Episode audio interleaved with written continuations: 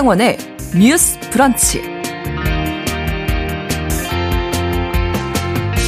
안녕하십니까. 아나운서 신성원입니다.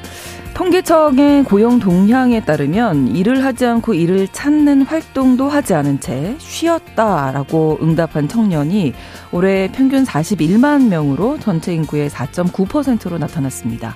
때문에 우리 청년들을 일터로 나오게 하기 위해서 정부가 팔을 걷어붙였는데요. 고등학생, 대학생을 대상으로 취업 지원 서비스를 신설하고요. 또 민간과 공공부문 등에선 청년 인턴 7만 4천 명 자리를 만들고 신입사원들에게 직장 적응을 돕는 등의 정책을 발표했습니다. 1조 원의 예산 규모가 투입된다고 하네요. 오늘 첫 번째 뉴스픽에서는 우리 청년들이 쉬는 이유와 함께 이들이 다시 일터로 나올 수 있을지 정부의 정책들 살펴보겠습니다. 슬슬 찬바람도 불고 날도 본격적으로 추워지고 있습니다. 이때쯤 되면 몸을 좀 많이 웅크리게 되죠. 그리고 식욕도 증가하게 되는데요. 이럴 때일수록 더 움직여야 합니다. 특히 팬데믹을 지나면서 건강, 또 몸 만들기에 대한 관심이 높아졌고요. 홈트라든지 바디 프로필도 큰 인기를 끌었죠. 오늘 브런치 초대석에서는 건강하게 운동하는 법, 그리고 건강하게 체중 관리하는 방법, 유지하는 방법 알아보겠습니다. 현직 퍼스널 트레이너인 김지현 씨 모시고 함께 이야기 나눠보죠. 11월 17일 금요일 신성원의 뉴스 브런치 문을 열겠습니다.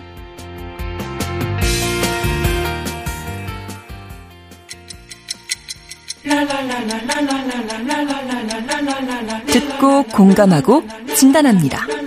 우리 사회를 바라보는 새로운 시선. 신성원의 뉴스 브런치 뉴스 픽. 뉴스 브런치 청취자 여러분과 함께 소통하며 만들어갑니다. 실시간으로 유튜브 통해서 보실 수 있고요. 여러분의 의견 기다리고 있습니다. 짧은 문자 50원, 긴 문자 100원이 드는 샵 9730, 우물정 9730번 누르시고 의견 보내실 수 있고요. 또 라디오와 콩 앱으로도 많이 참여해 주시기 바랍니다.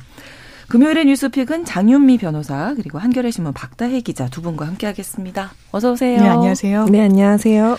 자, 첫 번째 뉴스픽. 우리 청년들이 일을 하지 않는다. 쉬는 청년들이 많이 늘어났다. 이런 이야기 할 텐데, 어, 일을 하지 않고 쉬는 청년들이 5%에 육박한다. 이 얘기 좀 정리해 주시죠. 먼저 박다희 기자님. 네. 어, 네. 그, 지금 여기서 말하는 청년층은 이제 15살에서 29살 사이를 말하는 거고요. 네. 이제 통계적인 고용 동향을 발표를 합니다. 근데 네. 이제 올해 1월부터 지난달까지, 서 10월까지 이제 평균을 내 보니 청년층 인구의 약 4.9%가 이제 쉰, 그러니까 음. 딱히 어떤 질병에 있거나 뭐 어떤 일을 하지 못하는 부득이한 이유가 있어서 하는 거 아니라 정말 그냥 쉰다고 이제 답한 네. 청년이 거의 5%에 육박했는데 이게 한 41만 명 정도 규모예요. 상당히 크죠. 그렇죠. 이게 사실 이렇게 쉬었다라고 이제 밝힌 청년들이 2020년 이제 한 코로나 시기에 약간 5%를 실제로 기록을 하면서 조금 정점을 찍었다가 조금 이제 해마다 좀 내려오다가 올해 약간 다시 증가세로 좀 전환이 돼가지고 좀 이제 정부가 좀 지켜보고 있는 것 같습니다. 네. 근데 쉬었음이라고 밝힌 청년들 중에서 네. 직장을 네. 다닌 경험이 있다든지 음, 음. 구직 의사가 있는 청년 비중도 꽤 높다면서요? 네. 사실 뭐 그러니까 요즘 워낙 이제 너무 아시다시피 평생 직장이라고 생각하는 청년들은 거의 없으니까요. 그렇죠. 네. 그러다 보니 사실 지금 쉬고 있다는 청년들 중에도 한 74.6%는 음. 직장을 한 번 정도는 다녔던 경험이 있는 경우가 나타났고 네. 어떤 구직 의사가 있는 청년도 한 73% 정도 이제 조사가 됐어요. 네. 그래서 요거를 이제 사실 종합해서 고려하면 어느 정도 이제 사회생활 조금 했다가 음. 뭐 여러 가지 이유로 나오고 다시 이제 뭐 약간 쉰 한숨 좀 돌린 다음에 뭐 구직 어떤 내가 음. 다른 직장을 알아보거나 하는 하는 과정에 있는 거 아닌가라고 네. 좀 짐작은 해볼 수 있을 것 같습니다. 네. 근데 음. 다시 이제 일자리 구할 때가 이제 쉽지 않을 쉽지 텐데요. 지금 현실적으로 네. 네. 정부에서 쉬는 청년들이 많아진 이유로는 어떻게 보고 있나요? 일단 이게 적극적인 구직 활동을 하지 않는 청년층을 집계해낸 음. 것이거든요. 그러니까 그렇죠. 정부에서는 아 이 사람들이 왜 그렇다면 어, 채용 시장에 바로 이렇게 뛰어들지 않느냐. 음. 지금 짚어주신 대로 급여도 몇 번 받았었고 이런 사람들이 네, 아니에요. 네. 그러면 직장을 좀 다니다가 더 나은 직장으로 이직을 위한 휴직이다 이렇게 생각을 하는 것 같아요. 그런 분석이 음. 어쨌든 지표로서 나오고 있고 그래서 큰 문제는 아니고 네. 뭐이 부분이 다른 일자리로 넘어가기 위한 하나의 중간 점검다리 뭐 징검다리 성격이라는 음. 이제 판단을 내리고 있는 것 같은데. 네. 그런데 이 부분에 대해서 언론들도 그렇고 그렇다면 음. 왜 어떤 직장에 들어갔다가 금방 나오게 되느냐. 음. 이게 단순히 2030의 워라벨을 추진하고 뭐 추구하고 음. 본인의 일상을 더 소중히 여겨서일 것인가. 근본적으로는 양질의 일자리가 없어서라는 음. 겁니다. 네. 실제로 뭐 청년층뿐만 아니라 그러니까 제조업이 그나마 양질의 일자리로 분류가 되고 있는데요. 네. 왜냐하면 급여 수준이 비교적 높고 그렇죠. 이제 안정적이니까요. 네. 10개월 실제 그 채용자 수를 보면 계속 떨어지고 있습니다. 어. 그러니까 청년층도 마찬가지인 부분이 있고 음. 그래서 이 사례들 분석한 걸 보면요. 내가 이제 중소기업을 다녔어. 그런데 음.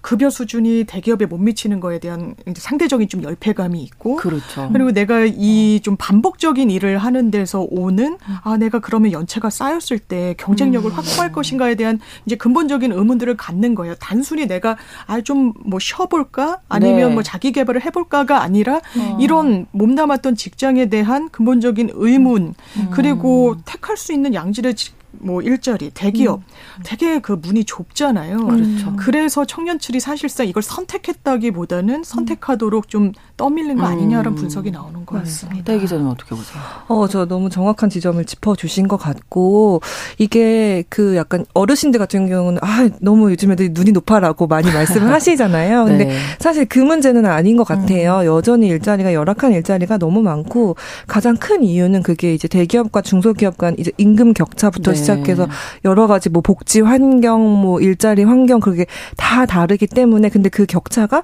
갈수록 굉장히 심해지고 있기 때문에 이게 사실은 그 말씀하신 대기업의 아주 좁은 문 그리고 대기업도 요즘에는 어떤 우리 저희 때만 해도 그러니까 신입 공채라고 해서 막 몇천 명씩 뽑고 되게 대규모로 뽑고 그랬는데 요즘에는 사실 그런 것도 그렇죠. 거의 없고 우리 음. 요즘은 다 신입이 그냥 신입이 아니라 음. 경력직 같은 신입을 다들 맞아요. 선호한다고 네, 하더라고요. 네, 네. 그래서 저희 방송국도 그래요. 그렇죠. 아, 이제 뭐 그러니까 심지어 인턴 경험도 아니고 실제로 어디서 실제로 음. 1, 2년 일하다가 온 걸로 이제 신입으로 이제 지원하는 경우도 많다고 들었는데 그렇죠. 그거는 그만큼 경쟁률이 사실은 굉장히 올라갔기 때문이겠죠. 그래서 워낙 그 어떤 채용 구조도 바뀌고 대기업 음. 역시도 채용 규모를 그렇게 늘리고 있지 않는 상황이기 때문에 음. 실제로 기업들 보면은 안 그래도 인구 구조 때문에 사실은 아래에 이제 젊은 층이 수가 적을 수밖에 없는데 음. 그 최근에 들어오는 신입 규모도 굉장히 적다 보니까 되게 기형적인 구조를 가진 곳이 많다고 해요. 음.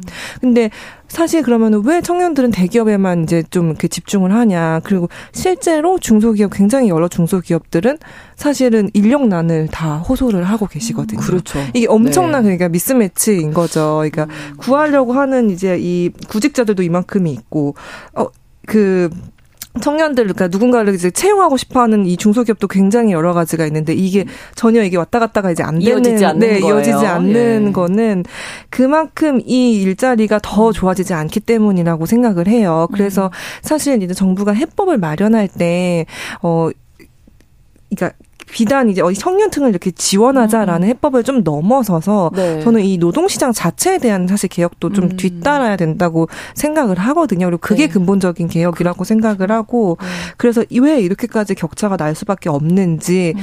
그리고 이제 어떤 그 대기업이 너무 많은 그걸 쥐고 있는 거에 대한 어떤 그 고민들도 같이 좀 결국에는 중소기업이랑 상생하는 방향을 같이 찾아야 사실은 그게 고용 문제까지 좀 영향을 미칠 수 있는 거 아닌가 그렇죠. 저는 좀 그런 생각이 들어요. 있어요. 그래서 저희 뭐 MD 음. 데스크에서 이제 네. 요즘 청년층의 얘기를 좀 많이 듣게 되는데 자신의 네. 취향, 네. 내가 뭘 원하는가를 음. 아주 정확하게 알고 네.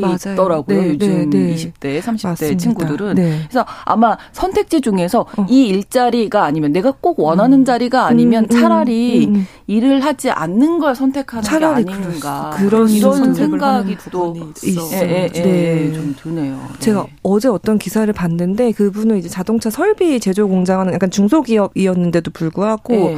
되게 과감하게 주사일제를 시행을 하셨더라고요. 오. 그래서 주사일제로 하면서 이제 과, 가능한 이제 생산성이 떨어지는 건 어떤 뭐 클라우드를 활용한 업무라든지 좀 일하는 방식을 조금 바꿔가면서 이렇게 좀 보충을 하시고 그러다 보니까 그 어쨌든 젊은 층이 굉장히 매력적으로 생각하는 어떤 요소 중에 하나를 이제 과감하게 결단을 하신 거잖아요. 그러니까요. 주사일제라는 네. 거를. 그러다 보니까 사실은 그 경쟁률이 엄청 높다고 하더라고요. 그 기업은 또. 하나로. 네. 그래서 아. 어 임금이 사실 가마 가장 큰 영향을 미칠 아. 텐데 그래도 여러 가지 방향에서 중소기업이 이런 시도라도 할수 음. 있도록 지원하는 방안도 좀 고민해야 되는 거 아닌가 좀 어제 그 기사를 보면서 그런 생각이 들었어요. 네. 네. 그 전체적으로 음. 어떻게 보면 한창 일을 이제 막 하고 꿈을 음. 펼쳐 나가야 할 우리 그렇죠. 청년들이 그렇죠. 쉬었으면 이렇게 네. 답을 많이 한 거잖아요. 네. 그러니까 결국 이제 아까 박다혜 기자님도 정리를 해주셨지만 우리 노동구도 전체적으로 영향을 미치겠죠. 영향을 미칠 수밖에 없죠. 네. 이렇게 그러면 휴직기를 갖고 재취업에 나섰을 때 네. 그러면 어떤 뭐 수익이나 이런 면에 있어서 플러스로 지표가 나오느냐 그렇지 않다라는 거예요. 그렇죠. 음. 쉬고 다시 나갔을 때 급여 수준이 이게 통상적으로 근로 연소성을 가졌던 사람들보다 좀 떨어진다라는 아무래도. 이제 연구 네. 결과도 있고요. 네. 이게 기본적으로 양질의 그리고 선호하는 일자리가 많이 뭐 문호가 열리지 않는 이상 그거는 구조의 문제이기 때문에 개인이 더 좋은 음. 내가 더 원하는 음. 직장으로의 이직이나 이런 옮기는 게 생각보다 음. 쉽지가 음. 또 않은 겁니다. 그래서 청년층 이야기들을 많이 하고 이번 네. 정부도 청년 정책에 대해서 굉장히 심혈을 기울이는 측면이 있는데 그렇다면 청년들이 지금 현재 처한 상황이 얼마나 좀 나아졌는가. 음. 저기 그런 기사가 하나 있더라고요. 무료 급식소 네. 하면은 뭐 어르신들이 많이 네, 네, 뭐 네. 1인 가구에서 음. 혼자 식사해서 이제 마련하기 어려우시니까 이용한다라는 인식이 강한데 네. 요즘은 한 달에 열흘을 한 이제 청년들이 와서 먹는다는 거예요. 이용한다는 겁니다. 이게 음. 요건이 되면 되니까. 왜냐하면 음. 식비, 고물가 이런 상황에서 아. 청년들이 이걸 감당할 수가 없는 거예요. 일상적인 생활을. 그래서 공유 주방 같은 걸 청년들에게 제공을 하고 음. 이 재료비는 완전히 이 지원을 한 뒤에 같이 만들어 먹어라 뭐 이런 시스템도 있더라고요. 아. 그러면 좀 정보 공유도 좀 하고 네. 어, 서로에 대한 의견도 교환하면서 음. 뭔가 좀 나아갈 수 있는 방향을 좀 모색하라는 이런 방향도 있는데 네. 이게 노인, 청년 다 중요한데 음. 청년 특히 미래 세대 성격이 있고 그러니까요. 경쟁력도 국가 경쟁력 그리고 경제 성장률 떨어질 수밖에 없거든요. 그렇죠. 청년 고용률이 이렇게 떨어지면요. 네, 네. 그러니까 지금 그 먹는 얘기 해 주셨는데 네. 사실 이렇게 쉬는 거 다 좋은데요. 음. 이제 하루하루 살아가야 되잖아요. 그게 우리가 문제죠. 먹고 이게 네. 생활비가 든단 네. 말이에요. 네. 기본적으로 들어가는 비용들을 그러면 음. 그 부모님이 해결해 주실 수 있나? 거의. 나이대를 생각을 해보면 은퇴를 하셨을 거고 가족 네. 구성원을 생각해 봤을 때 이게 전체적으로도 영향이 많이 미치겠다 맞습니다. 생각이 들거든요. 맞습니다. 네. 부모님 세대도 그래서 고민 많으실 네. 거예요. 네. 예전이면은 우리 다 아마 독립해서 취업했겠지라고 음. 생각하는 나이대에 아직은 그냥 이제 가족이랑 같이 지내는 경우가 많으니까 네. 아무래도 그 사실 생애 주기가 계속해서 뭐 뒤로 밀리는 건 이제 어쩔 수 음. 없는 사회적 현상인 것 같은데 그래도 아마 고민이 많으실 것 같습니다. 네. 그래서 네. 아마 이제 저희가 어제 뉴스픽에서 음. 신용카드 카드론이나 연체율이 높아진다. 아, 이 말씀 나눴었는데 그것도 이제 갚지 못하는 거잖아요. 그 그렇죠. 뭐 생활비 필요해서 네, 네, 네, 급전을 쓰시고 이제 갚지 음, 음, 못하고 음, 음, 이런 또 구조가 문제다 이런 말씀도 음. 나눴는데 다 연결이 좀 되는 아, 게 아닌가 네, 이런 생각이 듭니다. 음. 정부에서 그래서 이 쉬는 청년들이 현장 밖으로 현장에 나올 수 있도록 네. 정책을 네. 마련해서 발표를 했는데 이 내용 좀 소개해 주실까요? 네, 일단은 이제 뭐 고등학교랑 대학교에 재학하고 있는 이제 학생들 대상으로 어떤 이제 좀 사업을 마련했는지 한번 살펴볼게요. 게요. 네. 일단은 고용노동부가 주처 주축 이제 부서가 돼가지고 마련을 했고 일단 하나는 뭐 이제 대학 재학생이 뭐 저학년부터 뭐 경력 설계할 수 있도록 음. 뭐 그리고 어떤 일을 해보는 경험을 제공하는 거를 현재 한 열두 학교를 대상으로 하고 있었는데 이거를 뭐 오십 개교로 확대를 하겠다 네. 이런 것도 내놨고 이제 고등학교 재학생 이제 대학교를 가지 않는 뭐 특성화고나 이런 고등학교 재학생들을 대상으로도 뭔가 이런 음. 진로 탐색 같은 걸 할 수 있고 뭐 취업 활동 계획을 세 워볼 수 있는 그 기회를 제공하겠다. 그다음에 청년들이 이제 민간 협업 같은 걸 통해서 네. 기업이나 뭐 프로젝트, 공기업 이런 데서 이제 좀 인턴해 볼 수 있게 하는 거를 네. 제공하겠다라는 것도 내놨고 뭐 이제 요거는 아마 디지털 분야 특히 이제 뭐 IT나 AI 뭐 이런 쪽으로 좀 이제 좀 인재를 양성하기 위하려고 위한 것 같아요. 그래서 이런 그 분야에 뭐 인재를 양성하겠다라고 하면서 뭐 기업, 대학, 뭐 훈련 기관 이렇게 좀 연계를 해서 뭔가 인재를 만들겠다라는 것도 목표 로 세웠고 네. 그다음에 이제 그 산업 산업인력공단이 시행하는 국가기술 자격 시험 있잖아요. 그래서 음. 그런 거 뭐 응시료도 뭐 50% 할인해 주겠다 이제 이런 정책들을 음. 좀 내놨는데 물론 필요한 누군가는 있을 것 같아요. 근데 여기서 했던 정책 중에 이제 특히 뭐 예를 들어 일자리 경험 제공해 주겠다라고 했던 거는 예전에도 사실 해왔던 거긴 하거든요. 해왔는데 그, 그 일자리의 질도 사실 좋지가 않아서 음. 인턴을 하다가도 중도 탈락하는 인원들이 되게 많았고 네. 그래서 이게 이 일자리 그리고 인턴을 하고 거기서 이제 뭐 정규직 전환되거나 이런 게 아니라 그것도 결국 하고 그만두고 나오는 음. 거예요. 그러면 은 네. 그게 어떤 나의 이후의 어떤 양질의 어떤 경험으로 정말 성장해서 이게 이후의 취업까지 안정적으로 음. 이어지면 너무 좋은데 그렇죠. 그렇게 되기가 또 어렵다 보니까 이게 과연 실효적인 대책이냐라는 음. 그런 지적을 이미 많이 받았던 거여서 물론 이게 저는 필요한 분들이 있을 거라서 누군가라도 한 명이라도 좀 혜택을 받으면 좋겠다라고 생각은 하지만 네. 우리가 이제 근본적인 문제가 이제 약간 뭐 이제 크게 있고 거기에 맞는 거기 그것 때문에 뭐 상처가 한 10개가 생겼으면 요 정도 대책은 한 한두 개? 상처에 밴드, 밴드 붙여주는 정도. 네, 딱 딱 딱 저 그렇게 생각이 음. 들었거든요. 그러니까 약간 이 근본적인 거를 음. 사실 건드리지 않고 요거 좀 돈 써서 해줄게, 좀 돈 써서 넘어지지 해줄게. 않는 어떤 방지책을 음. 만들어야 네, 되는데 네, 밴드만 밴드 줬다. 붙여, 네, 약간 그 정도. 그래서 일단 어떻게 음. 임시로 땜빵이라도 해보자. 음. 약간 저는 좀 그런 인상을 좀 많이 받았어요. 그게 그래서 일시적으로 예를 들어 이 친구들이 탈출하거나 한번 경험을 해보기에는 네. 뭐 도움이 되긴 하겠죠. 근데 이게 과연 안정적인 일자리로 이어질 수 있을 것 것이냐에는 계속 물음표가 달릴 수밖에 없는 그런 상황인 것 같습니다. 네. 구직 단계에서 그럼 또 어떤 네. 정책들이 있을까요? 이번에 정부가 어쨌든 42만 명 가까운 청년층이 쉬고 있다고 하니까 노동시장으로 유입시키기 위한 예산을 1조를 투입하겠다는 거잖아요. 음, 그러니까요. 그러면 좀 기본적으로 살펴보면 세밀하게 정책 설계를 한 것으로는 보여요. 그러니까 재학 단계 네. 학생들, 대학생들 음. 취업 단계에 있거나 아니면 고3인데 진학을 목표로 하지 않는 학교에 있는 네, 학생들 네, 네. 그러면 뭐 인턴 기회를 주겠다 공공기관에서 일할 수 있는 기회를 주겠다 이게 선뜻 이해가 되는 부분이 있죠 그리고 워낙에 이직하고 휴직하고 이제 음. 회사를 그만두는 비율이 또 높다라고 나오니까 재직 중인 직장인들에 대한 지원책도 주겠다는 건데요 이를테면 네. 이런 겁니다 초기에 쉬었을 청년이 구직 의욕을 잃지 않도록 자조 모임 등 일상을 유지하도록 심리 상담 등 지원에 281억 음. 이게 신규 사업이거든요. 어. 그러니까 기본적으로 여기에 전제는 아 너가 회사를 그만두는 거는 음. 너가 회사의 갈등 이런 부분에 대한 어떤 음. 이 해결책을 제대로 못 찾아서일 수도 있고 조직 음. 문화일 수도 있으니까 네, 네. 여기에 대해서 모임 같은 거 그리고 음. 자조 모임을 하면 지원을 해주겠다. 근데 짚어주신 대로 근본 이것도 저는 필요하다고 봐요. 필요할 네, 수 네, 있죠. 네. 문화를 개선하고 이런 음. 부분들. 그런데 이게 일자리라는 구조적인 문제 해결 없이 단편적인 대안에 머물 수가 있. 없어 보이고요. 음. 또 온보딩 프로그램이라는 거 있는데 입직 예, 입직 청소년 그러니까 입직 청년 이미 직업을 잡은 청년들에게 소통 협력 교육을 강화하겠다는 거예요. 아. 기업에게는 청년 친화적인 조직 문화 교육을 제공하겠다는 겁니다. 아. 여기에 44억 원.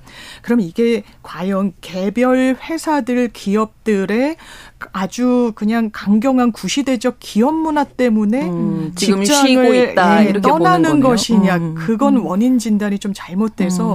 궁극적으로 많은 예산이 정말 투입되는 거예요. 지금 세수가 음, 상당히 부족한데 네. 1조는 다 뭐 삭감되고 있는 상황인데요. 네. 그래서 이게 좀 더 치밀하게 좀 예산 투입이 됐으면 좋겠다는 아쉬움이 남습니다. 예. 음. 자 그리고 우리가 또 잊지 말아야 할 아직 한창 배우고 경험 쌓을 나이인데 가족을 돌봐야 하는 네. 뭐 영케어러라고 하는 가족 돌 돌본 청년들도 있고 맞습니다. 또 위탁 시설 있다가 이제 독립해야 한 나이가 돼서 네, 네. 그런 자립 준비 청년도 있잖아요. 맞습니다. 이 부분에 대해서는 어떤 네, 네. 대책이 있을지 궁금하거든요. 네, 이른바 사실 취약 청년이라고 해서 그 네. 취약 청년 지원 분야도 이제 따로 마련을 했는데 네. 말씀해 주신 대로 이제 가족 돌봄을 하면은 정말 사실 자신의 삶을 꾸려가는 게 너무 힘들잖아요. 그렇죠. 그래서 신규로 이제 잡았어요. 이거는 이제 복지부가 담당을 하는데 그래서 가족 돌봄 청년들이 이런 이 자기도 돌볼 수 있고 좀 일상 일상의 가족 돌봄 서비스를 좀 제공해서의 돌봄 부담을 좀 완화해 줄 수 있는 그래서 그 돌봄 시간을 빼고 본인의 이제 어떤 취직이나 이런 걸 준비할 수 있게 좀 만들어 주는데 도 일단 신규 사업이 편성이 됐고요. 네. 그다음에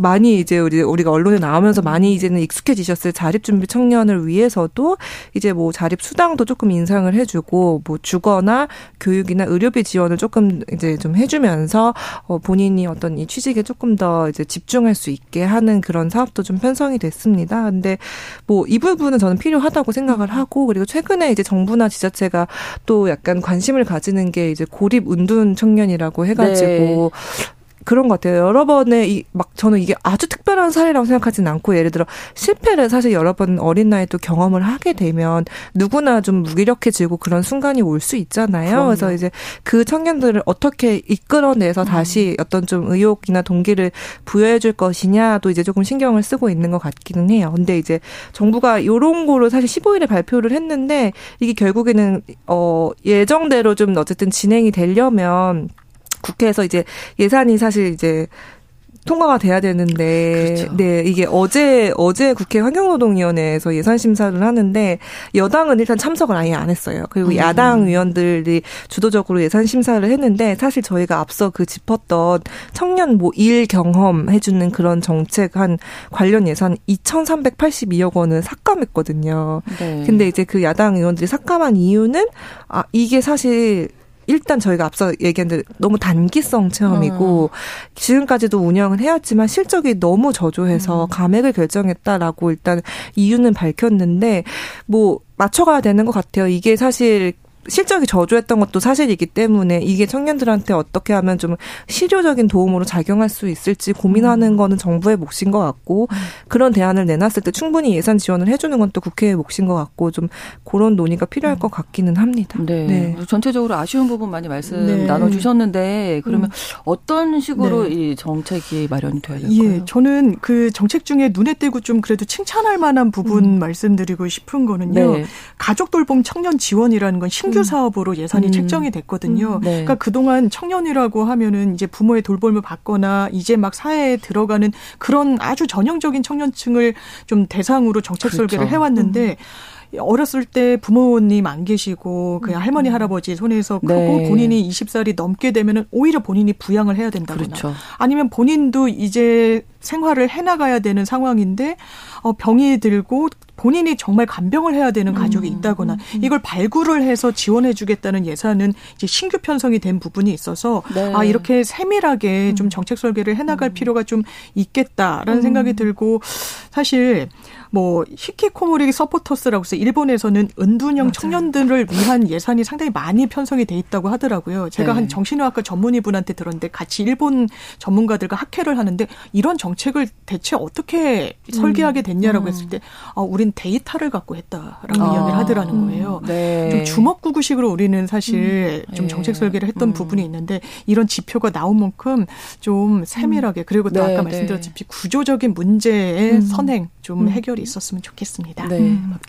저는 이제 한편으로는 그 아마 들어보신 분도 계실 텐데 요즘 갭 이어라고 해서 네. 이게 어제가 수능이었잖아요. 이제 수능을 네. 보면서 생각한 건데 사실 우리나라처럼 이렇게 일괄적으로 딱 19살에 수능을 보고 바로 대학을 가고 약간 이러기보다는 외국에는 예를 들어 내가 어떻게 삶을 살 것인지 어떤 진로를 거칠 것인지 한 1년 정도 좀 텀을 두고 고민해보고 음. 그 시간에 알바도 해보고 뭐 여러 가지 네, 한번 네. 해보면서 내 진로를 생각하고 어 그래서 어, 그럼 대학 가야겠다 혹은 뭐 취업해야겠다 이렇게 좀 결정하는 그런 제도들이 있는데 네.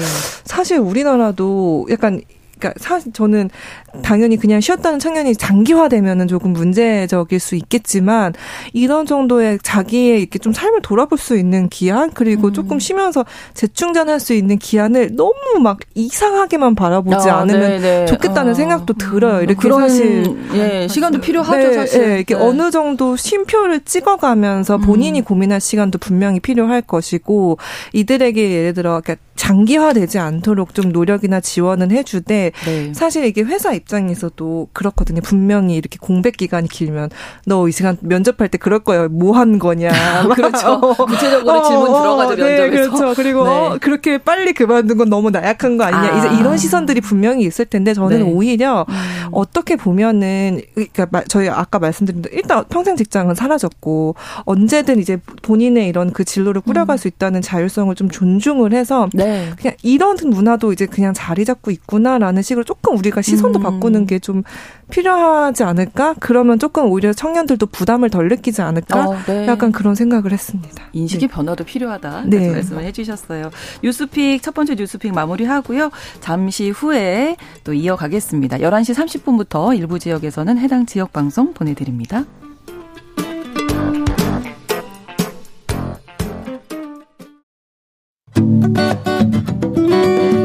여러분은 지금 KBS 1라디오 신성원의 뉴스 브런치를 함께하고 계십니다.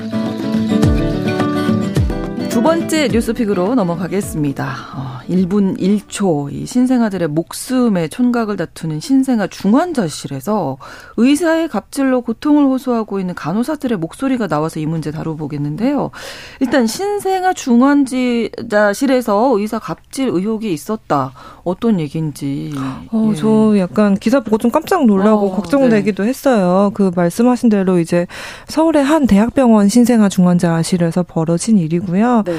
그 의사 거기 그 대학병원에 있는 교수 두 명에게 직장 내 괴롭힘을 당했다라는 간호사분들의 목소리가 이제 나왔는데 요게 그냥 이제 한 번의 경험으로 간호사분들이 이렇게 말씀하신 건 아니고 네. 거의 한 3년 동안 간호사 거기 근무하신 간호사 수십 명들이 차곡차곡 기록을 쌓아놓으신 오. 거예요. 네. 근데 그거를 보면은 제가 조금 그 사례를 소개를 드릴게요. 네네.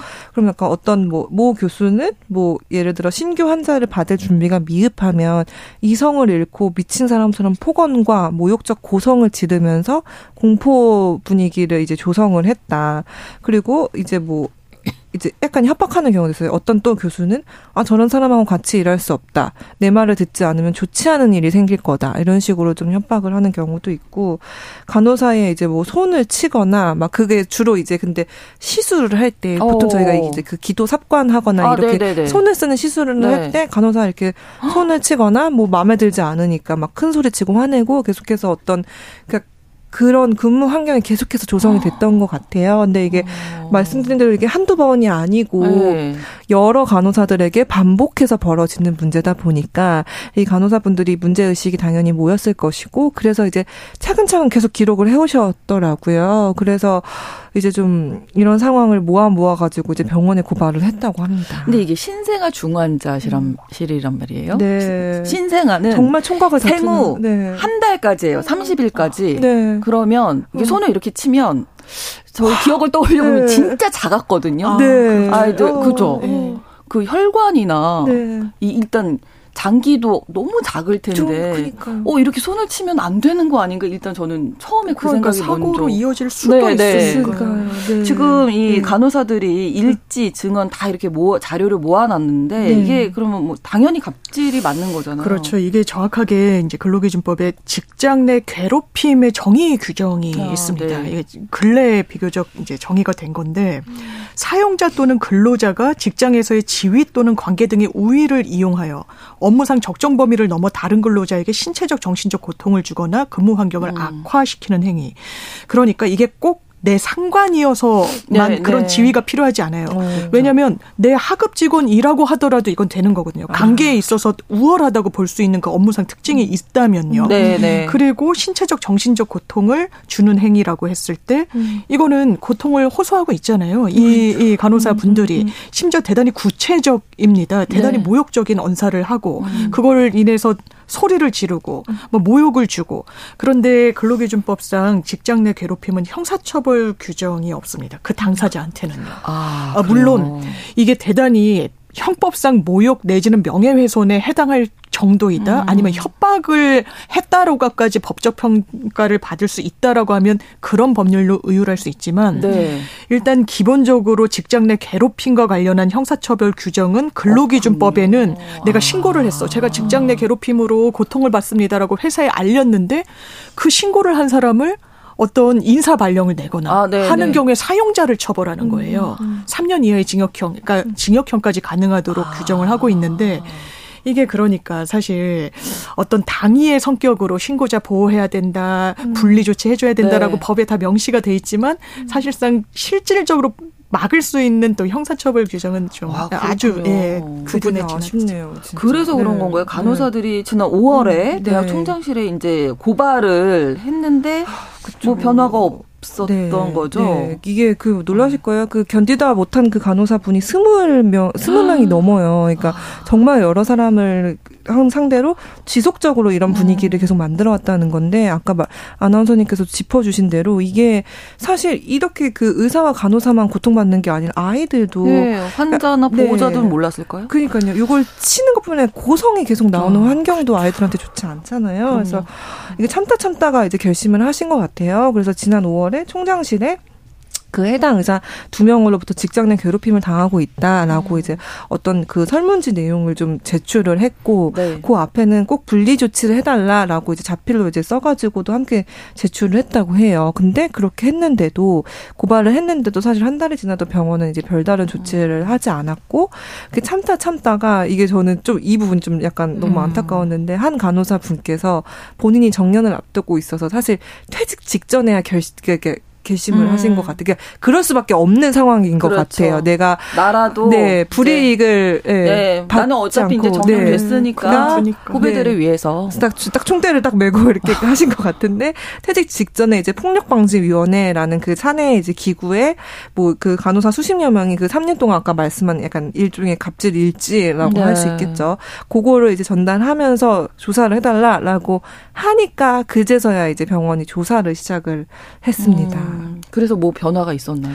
근데 또 그 진짜 너, 너무 이 슬픈 결과를 말씀드려야 될 것 같은데 아마 이게 잘 안 돼서 또 언론에 제보를 하신 것 같은데 마지막 수단으로 이게 대학병원이 두 번을 조사를 했는데 증거가 불충분하다라면서 혐의 없음 처분을 내렸어요. 근데 일지가 있잖아요. 네. 근데 이게 사실 성범죄도 마찬가지고 이런 내 괴롭힘도 마찬가지고 이렇게 사실 피해자들이 일관되고 지속적으로 네. 쓰면 되게 강력한 증거가 되지 그렇죠. 않나요? 그걸 가공하기 어려우니까 네. 기록을 남기라고 우리가 항상 맞습니다. 네. 네. 그래서 그 엄청 장기간 네. 쌓 여러 명이 공통적으로 쌓은 일지가 있는데도 증거 불충분으로 혐의 없음을 내렸고 그거보다 더 한 발 더 나아게 약간 이제 들으시는 분들이 분노할 수 있는 지점은 네. 병원이 이 직장 내 괴롭힘을 처음 신고한 간호사들을 대상으로 감사를 착수한 거예요. 혐의 없음이 나온 직후에 오히려 되려 그 간호사들한테 감사에 착수를 했는데 누가 아. 감사를 의뢰했냐 보니까 해당 소아과의 과장이 음. 이제 감사해달라. 어 이렇게 증거 음. 불충분으로 나올 건데 왜 이걸 신고했는지 한번 음. 알아봐 달라라고 이제 요구를 한 거예요. 그래서 그럼 이게 약간 또 의사 간호사의 대립 아. 처럼 아, 또, 또 그러, 예. 아, 또. 사실 그렇게 시작된 건 아니었는데 네, 그죠. 어떻게 보면 일종의 음. 어떤 위계처럼 작동하는 게 좀 반영된 것 같기도 하고요. 음. 어쨌든 병원이 의사를 조금 더 우선시하는 그런 분위기도 당연히 반영이 됐을 것 같고 이 해당 과장이 감사를 이제 좀 요구를 하면서 밝힌 게 이런 뭐 고발하게 된 설문지를 작성하게 된 경위가 뭐냐, 이 답변 조작한 거 아니냐. 그다음에 이제 대학과 언론에 이 설문지가 전달된 이유는 뭐냐 막 이러면서 음. 진상 조사를 해달라고 했다고 하더라고요. 네. 뭐 조사는 할수 어. 있는데 네. 이게 병원 내에서 결국 이제 학교 내에서도 해결이 안 됐고 그러다 보니까 음. 지난 8월에 노동청에 음. 예, 신고를 했네요 간호사들이. 그런데 3개월이 지났는데 아직 결론이 나오지 않고 있어서 이렇게 오래 걸리는 건가요? 원래? 이게 아마 그런 것 같습니다. 노동청 결과를 저희가 받아보면요, 네. 이제 노동자 근로자 분들한테 친화적이기 위해서 대단히 노력한다는 인상은 받아요. 아, 네. 결론도 그렇고 네. 그게 또 소송으로 가서 뒤집어지는 경우들도 있는데. 음. 이건 한 분만 3년치잖아요. 네. 이 장부, 일지, 양도 있고 피해자들이 여러 분이 계시기 때문에 조사에 다소 시간이 가는 것 같지만 이 피해자분들 생각하면 빨리 매듭을 지어줘야 될 것 같습니다. 음, 네, 이게 이제 직장 내 네. 갑질이라고 네. 소개를 드렸는데 저는 자꾸 신생아, 어, 그러니까 아, 그렇죠. 네, 중환자실이어서 더 네. 이러면 안 되는 곳이 아닌가. 그 사실 그 간호사분들이 출근했을 때마다 얼마나 스트레스를 받으시겠어요. 공포 분위기죠. 네. 정말 그 그러니까 사실 제대로 된 환경에서도 일하기 어려운 곳이 신생아 중환자실일 네, 텐데 네. 가면서 근무하시는 분들이 이렇게 스트레스를 받으시면서 음. 가면 말씀하신 대로 본인도 힘들고 사실 환자분들도 힘들 수밖에 없는. 제가 아까 두 분이 소개해 주실 네. 때 적었거든요. 이성을 잃고 어, 아, 그렇죠. 네. 내 말을 듣지 않았다며. 맞아요. 이 부분이 저는 계속 좀 음. 마음에 걸리거든요. 네, 내내 말을 듣지 않으면 이렇게 해도 되는 건가? 이성을 막 잃어도 되는 건가? 네. 이런 부분이 너무 안타까운데 아무튼 이제 노동청의 그 결과를 좀 기다려야 하는 아, 상황. 일단 기다려야 될 것 같습니다. 거 노동청에서는 이 피해자분들의 목소리를 잘 헤아려서 피해 구제가 되도록 결론이 나길 바랍니다. 네, 음. 알겠습니다. 좀 또 지켜보도록 하겠습니다. 오늘 뉴스픽 한겨레 신문 박다혜 기자, 장윤미 변호사 두 분과 이야기 나눴습니다. 고맙습니다. 네, 감사합니다. 감사합니다. 신성원의 뉴스 브런치는 여러분과 함께합니다. 짧은 문자 50원, 긴 문자 100원이들은 9730. 무료인 콩앱과 일라디오 유튜브를 통해 참여해주세요.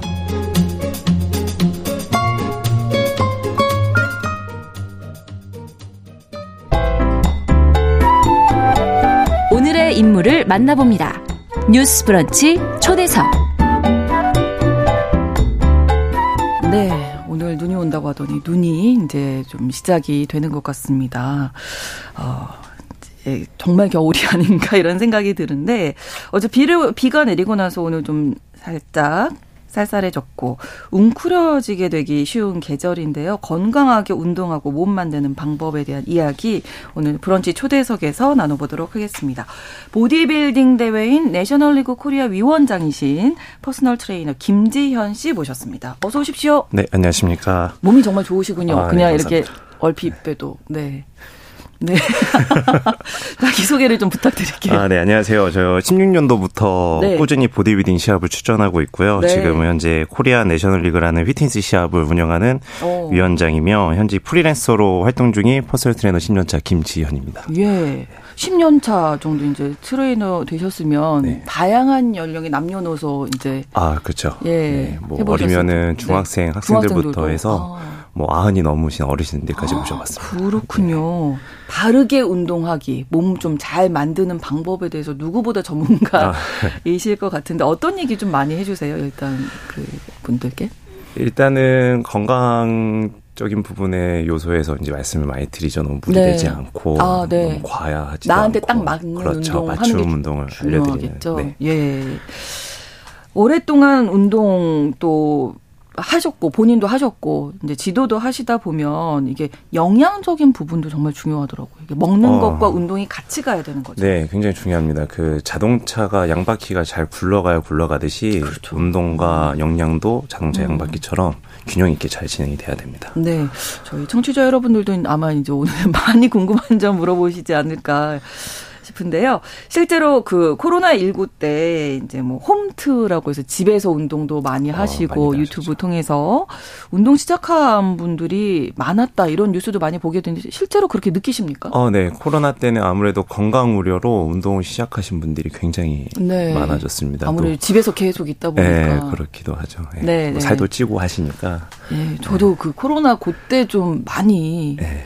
살이 좀 오르더라고요. 네, 확진자라고 해가지고 확 찌신 분들. 그러니까 운동을 안 하는 게 그때 느꼈어요. 아 운동을 정말 우리가 잘 해야 되는 거구나. 아, 네, 그렇죠. 네. 자, 그래서 오늘 운동에 대한 이야기 여러 가지 해주실 텐데, 이제 뭐 100세 시대라고 합니다. 그래서 운동이 더 중요하고, 뭐 오래 사는 것 뿐만이 아니라 오래 건강하게 살아야 하니까요. 음. 음, 걷기가 가장 중요한 운동이라고들 하던데 맞습니까? 네, 거동 중에 아무래도 걷는 행위가 제일 중요하고요. 네. 저희가 사람이 걷는 게 어려워지면은 이제 이동 수단도 어려워지고 어, 활동 그, 범위가 많이 줄어들다 보니까 그렇죠. 그러면서 건강이 점점 악화되는 경우가 많죠. 네. 정말 장년층, 노년층에게 어떤 몸 상태로 그 시간을 보낼 것인가 이것도 중요한 얘기잖아요. 네, 굉장히 중요합니다. 사람의 몸은 결과적으로 학습, 그러니까 움직임이 반복되면서 구조가 바뀌는 거기 때문에 오. 내가 예를 들어서 팔을 계속 안 드는 몸을 오랫동안 유지하면 팔을 이제 못 들게 되는 거죠. 아, 안 들게 되면 그렇죠. 결국은 못, 못 들게, 들게 되는 거군요. 그러면서 어. 어깨에 어떤 부상과 질병들이 반복이 되거든요. 네, 네. 어, 하지도 마찬가지로 걷는 운동이 점점 힘들어지면은 네. 내 몸에서 그런 걷는 행위가 필요가 없어 없어지니까 배제하게 되고 일종의 퇴화네요. 그렇죠. 그러면. 퇴화가 되는 안 거죠. 쓰다 보니까. 그렇죠. 그래서 반복되는 아. 학습이 굉장히 중요합니다. 네. 나이별로 아마 좀 운동하는 방법도 좀 달라야 하지 않을까 싶거든요. 네네. 뭐 요즘 몸 만들기에 제일 관심 많은 층이 이제 청년층 청년층들. 일 거고 중장년층 이렇게 좀 나눠서 노년층까지 네. 좀 나눠서 설명을 해 주시면 어떻습니까? 일단, 일단 청년층. 청년층 분들은 요즘 뭐 다들 사실상 잘하고 계시거든요. 구조 운동도 많이 하시고 네. 건강한 식도 많이 드시려고 하시는데 여기서 조금 부족한 부분이 유산소를 조금 잘 안 해주십니다. 아 근력 운동 위주로 하시는군요. 네, 근력 근육 만드시려고. 네. 아. 그러니까 건강을 봤을 때는 유산소가 되게 중요한 게 네. 제가 지금 30대 중반인데 네. 제 또래들 중에 벌써 고지혈약을 먹는 친구들이 많거든요. 어. 근데 그 고지혈 성인병 같은 경우를 관리하기에는 유산소가 굉장히 도움이 많이 됩니다. 음. 그래서 아무래도 몸을 만드시는 분들이 음식 섭취 좀 많이 하시면서 몸에 이제 혈당도 올라가고 그렇죠. 약간 성인병에 노출이 되실 수가 있거든요. 네. 그래서 그때 유산소를 통해서 그런 걸 조금 관리해 주시는 게 굉장히 중요하고요. 네. 뭐 사실상 젊은 층이나 중년층이나 노년층 필요 없이 근력 운동 유산소 둘 다다 중요한데 네. 일단 노년층 분들은 네. 근력 운동에 좀더더 집중을 많이 해주셔야 됩니다. 아 그래요? 오히려 네, 오히려 오. 젊었을 때야 뭐 많이 뛰고 오래 뛰고 오래 들고 이런 것들이 가능한데 노년층 네. 분들은 사실 그게 좀 불가능한 경우가 많거든요. 힘드시잖아요. 힘들고 네. 하니까 그래서 막 그 무겁게 든다라는 게 저희처럼 막 이렇게 힘들게 많이 드시는 게 아니라 네. 일단은 그 어르신들한테 맞춰서 네. 필요한 만큼의 무게를 설정해 놓고 음. 뭐두 개든 세 개든 계속 이렇게 드시는 게 굉장히 중요합니다. 생수병 같은 500ml 그렇죠. 이런 거 네. 그 아령 굳이 네. 사지 네. 마시고 예. 아 오히려 젊은 층이 유산소 운동을 좀 더 보충을 하셔야 되고 주시는 게 좋고 네. 연세 드실수록 네. 근력 운동이 중요하다. 네, 맞습니다. 근육이 많이 빠지더라고요. 네, 많이 빠집니다. 운동을 안 해도 그렇지만 나이 들어가면서 나이 좀 노화 중에 하나죠. 그렇군요. 네, 알겠습니다. 6595번으로 갱년기 50대 여성입니다. 허리 디스크와 협착이 있는데 살이 좀 많이 예, 찌셨다고 하셔서 50 2kg셨다가 60kg까지 찌셨대요. 근데 헬스 하고 싶으신데 이제 허리 디스크가 있다 보니까 의사 선생님이 하지 말라고 하셨다고 합니다. 음. 어떤 운동이 제게 맞을까요? 일단은 허리가 안 좋으신 분한테 첫 번째로 권유드리는 운동은 걷기고요. 아. 네, 걷기 운동이고 사실상 허리가 이미 디스크가 발생이 되셨더라면은 네. 어떤 운동을 통해서 이거를 개선하는 것도 중요하지만 네. 일단은 허리 디스크 안 좋은 안제 자세들을 안 좋은 아, 자세들을 피해 네. 주시는 게 더 중요하다 생각이 어떤 듭니다. 걸 피해야 돼요? 그러면? 일단 뭐 허리를 숙이는 동작이라던가 네. 뭐 운동한다 치고 이렇게 막 스트레칭 하신다고 허리 동, 숙이는 동작 굉장히 예, 예. 많이 하시잖아요. 그렇죠. 그런 거 조심하셔야 되고 아. 또 일상생활 속에서 무의식 중에 움직이는 거, 뭐 네. 물건을 줍는다라던가 네. 갑자기 뭐 바닥에 이렇게 숙이는 동작 네, 한다던가 네, 네. 그럴 때 의식을 하고 움직이셔야 됩니다. 아. 그냥 아무 생각 없이 확 주었다 일어나다가 더 다치실 수가 아. 있거든요. 다리를 이렇게 구부려서 앉으면서 그렇죠. 네. 골반 쪽에 힘을 쓰는 그게 잘 안 돼요. 잘 안 되시죠. 네. 그래서 이미 이제 다치신 분들은 아. 그래도 좀더 더 집중을 해주셔야 되고 아마 의사 선생님이 운동을 피하라고 하셨던 건 음. 헬스장에 가셔서 이런 좋지 않은 자세들을 오히려 더 반복해서 더 크게 다치시지 않을 않을까 우려하셔서 아. 그렇게 말씀하신 것 같습니다. 네. 자, 그 걷기가 중요하다고 하시니까 많이 좀 걸으시는 게 좋겠고요. 가장 이제 관심이 높은 부분이 뭐 다이어트라고 윤영. 다이어트. 예, 네. 체중 감량에 대한 질문도 아마 많이 받으셨을 네네, 것 같은데 그렇죠. 체중 감량의 기본 규칙이 있다면서요. 어, 일단 체중 감량의 가장 기본 규칙 아마 대부분 아실 텐데요. 네. 이제 적게 드시고 많이 움직이시는 거죠. 그게 제일 어렵죠. 근데 일단 방법이 어찌 됐든 간에 네. 본인이 오래 지속할 수 있는 방법을 어. 선택해 주시는 게 가장 중요합니다. 음, 네. 어, 많은 분들이 실수하시는 게 이제 네. 다이어트를 딱 시작하셨다 그래서 갑자기 이제 극단적인 식단을 하시거나 네, 안 드세요. 이제 저녁을 일단 안 드세요. 그렇죠. 그럼 일단은 이제 오랫동안 지속하기가 어려운 거죠. 근데 저녁을 일단 안 먹으면 아. 한 2, 3kg 빠지거든요. 이걸 그, 보시면 네. 아, 안 먹는 게 내가 맞구나. 그렇죠. 그래서 계속 네. 안 드시면 어떤 네. 일이 생깁니까? 일단은 오래 지속할 수 있다면 좋습니다. 계속 안 드실 수 근데 그걸로 인해서 폭식증이 생기거나 아. 음식에 어떤 집착증이 생길 수가 있기 오히려, 때문에 오히려 네. 네. 아. 더큰 부작용이 생기실 수가 있으시죠. 네. 그러면 가장 권하는 다이어트 방법은? 일단은 본인이 할 수 있는 방법을 일단 세팅을 하시는 건데요. 네. 뭐 예를 들어서 운동 같은 부분은 뭐 제가 입문자분한테 갑자기 막 100kg 스쿼트를 들어라 이런 건 무리가 있기 때문에 네. 일단은 걷기 걷기, 뭐 뛰기, 아니면 뭐 음. 뭐 수영이든 헬스든 어떤 운동이든 네. 본인이 힘들지 않고 아프지 않는 선에서 시작해 주시는 게 좋고요. 아, 무리하지 않는 무리하지 선에서. 않는 선에서 네.